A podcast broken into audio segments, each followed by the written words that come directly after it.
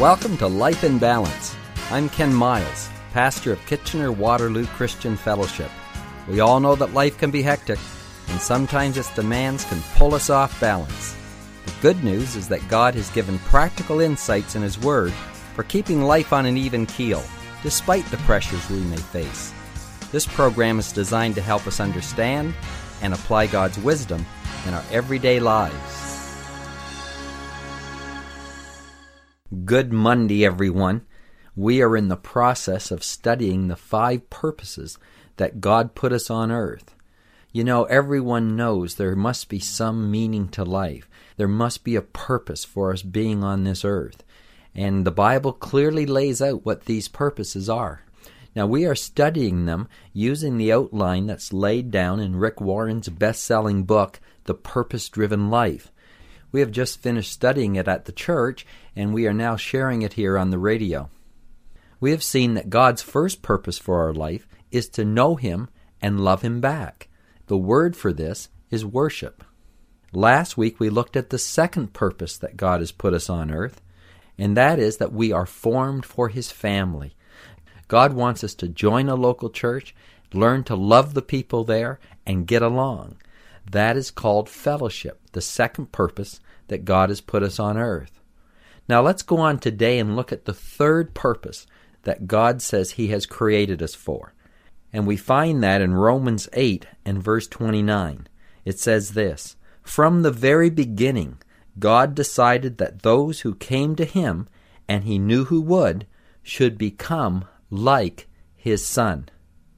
Now, God's plan has always been, and this is the third purpose, to make you like Jesus Christ.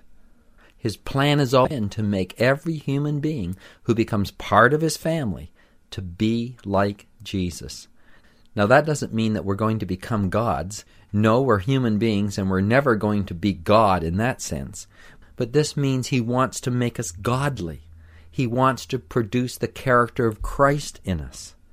How he thinks, how he acts, how he feels, his values, his moral character.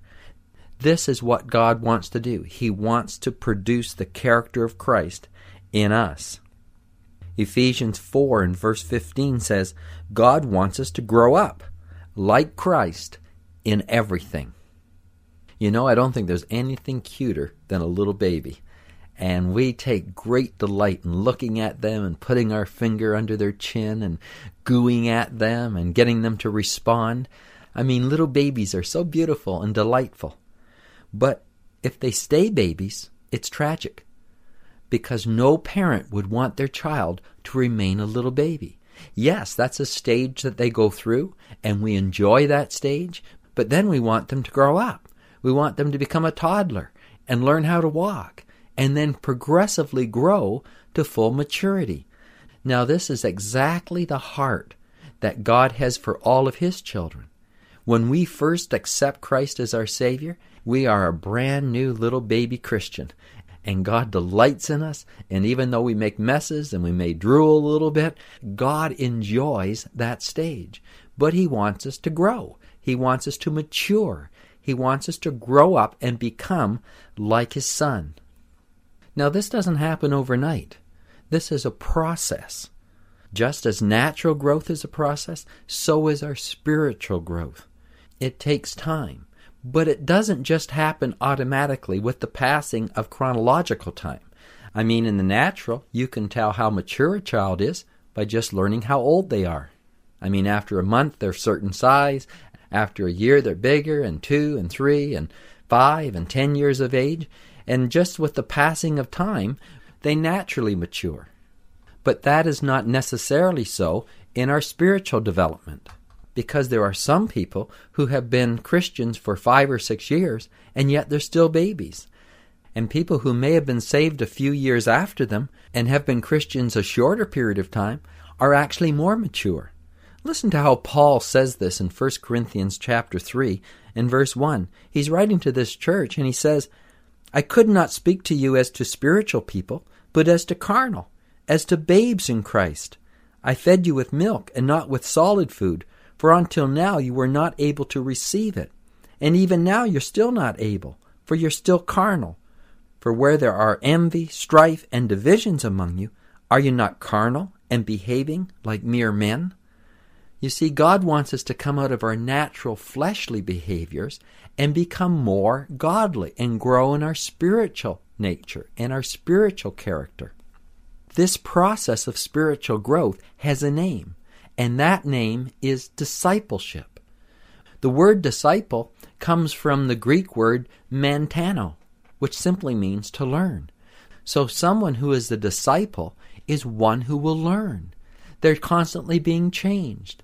Their thought processes are changing. And as a result, their emotions change, and then their actions change. This is the process of spiritual growth. It is discipleship. So the Lord wants each and every one of us to be disciples. You see, in Matthew 28 19, the Great Commission was to go into all the world and make disciples. So not only are we called to believe in the Lord Jesus Christ and then to belong to his family, but this third purpose is for us to grow in his character and his life and to learn to be more and more like him. Now, how does God do this? What does He use to do this? Well, there's a couple things that we can say right off the bat. In fact, we've already talked about them in these first two purposes. The first thing that God uses is the Bible. And that shows us how God is and how He thinks and how He feels. So we understand more about God and we love Him more. And of course, that's our first purpose. The second purpose was fellowship, and that's the second thing that God uses to make us more like Him, and that is people, the people in the body of Christ. So let's look at these a little more in depth. The first thing that God uses to make us more like Christ is the Bible. Now listen, there is no way that you can be more like Christ if you are not in the Word of God. You need to read your Bible. You need to study it. You need to memorize it. You need to meditate on it and think about it. And you need to apply it to your life because its truth will transform you. The scripture says that the entrance of his word brings life. And as you read the Bible, the Spirit of God brings it alive and plants it in your heart, and it will transform you. So if you're serious about being a disciple of Christ, you need to get the Word of God into you. You need to allow its truths to get into the fabric of your thinking. It will change your life and transform it more and more into the image of Christ. Now, the other thing that God uses is people. And that's why last week we talked about fellowship. We learn from each other, we grow and we develop together. The more you get together with other people, other Christians, the more spiritually mature you're going to become. You'll become more like Christ just by spending time with his family. So these are some disciplines for us to read the Word of God, to join and be part of a small group of people in the local church where you can get to know each other and run ideas by each other and pray for one another. This is all part of spiritual growth. It's part of discipleship. The word discipline comes from the same root word as discipleship. So there are disciplines that come with growing to be more like Christ. Being in God's Word and spending time with God's family, the church. There is just no shortcut to this. If you're going to grow in Christ, these must be foundation disciplines in your life. Rick Warren shares an email that he received from one of his members when he led his church through 40 days of purpose. It reads Dear Pastor Rick, we're a group of members who have gone to Saddleback for many years, but we convinced ourselves we didn't need a small group because we're all active in various ministries and felt too busy.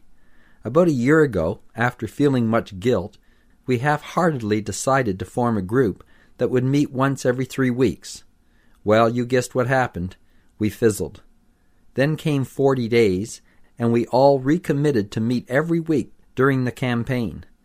We've now had three meetings, and I can tell you this has been an unbelievable experience. For me personally, I can't imagine a week without our small group now. I have such a desire, not a burden, to be there and to discuss the daily readings. Our children have even gotten into it. They baby it for another group that meets at the same time as our group. This has given them a chance to serve others, Just wanted you to know the difference the weekly meetings has made in my life. Please pray that once we finish the 40 days, our group will continue with the same passion and enthusiasm. You see, sometimes all we need is something to jumpstart us, get us going, and then we realize the benefit of it and we'll keep going. You know, I can say the same is true in our church. We had a number of new groups form as the result of our going through the 40 days of purpose, and the vast majority of them are continuing because the people have seen the benefit of getting together. Well, those two aspects that God uses to make us more like Christ, the Bible and being with His people, are pretty obvious. And if you've been a Christian for any length of time, they're not new to you. But I want to go on and share some other things that God uses to make us more like Christ that you wouldn't even think about. In fact, that you may reject and run away from. But they will make us more like Christ. Let's look at Romans 8 and verse 28. It says, In most things, God works for the good. No, no, I, I started reading that wrong. In all things, God works for the good for those who love Him, who have been called according to His purposes. Now we know that this third purpose that God has for us is to be like Christ. This verse then is telling us that all things are working together to make us more like Christ. Do you really see that it says all things? What does all include? Does it include bad things? Painful things? Does it include the mistakes that we've made from sinning? Yes, it does. God works all things together for good. Now, notice this does not say that all things are good. There's a lot of bad things in the world. But this verse says that God is working all things together for good to make me like Christ. Now that is amazing.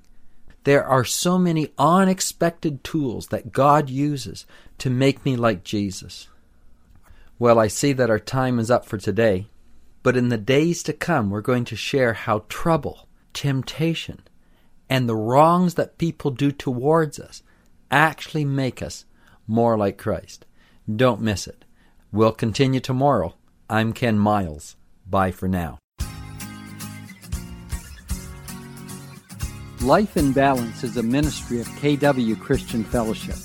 We are located at 1000 Bleams Road in Kitchener. We would love to have you join us this Sunday for one of our services. The times are 9:30 and 11:30.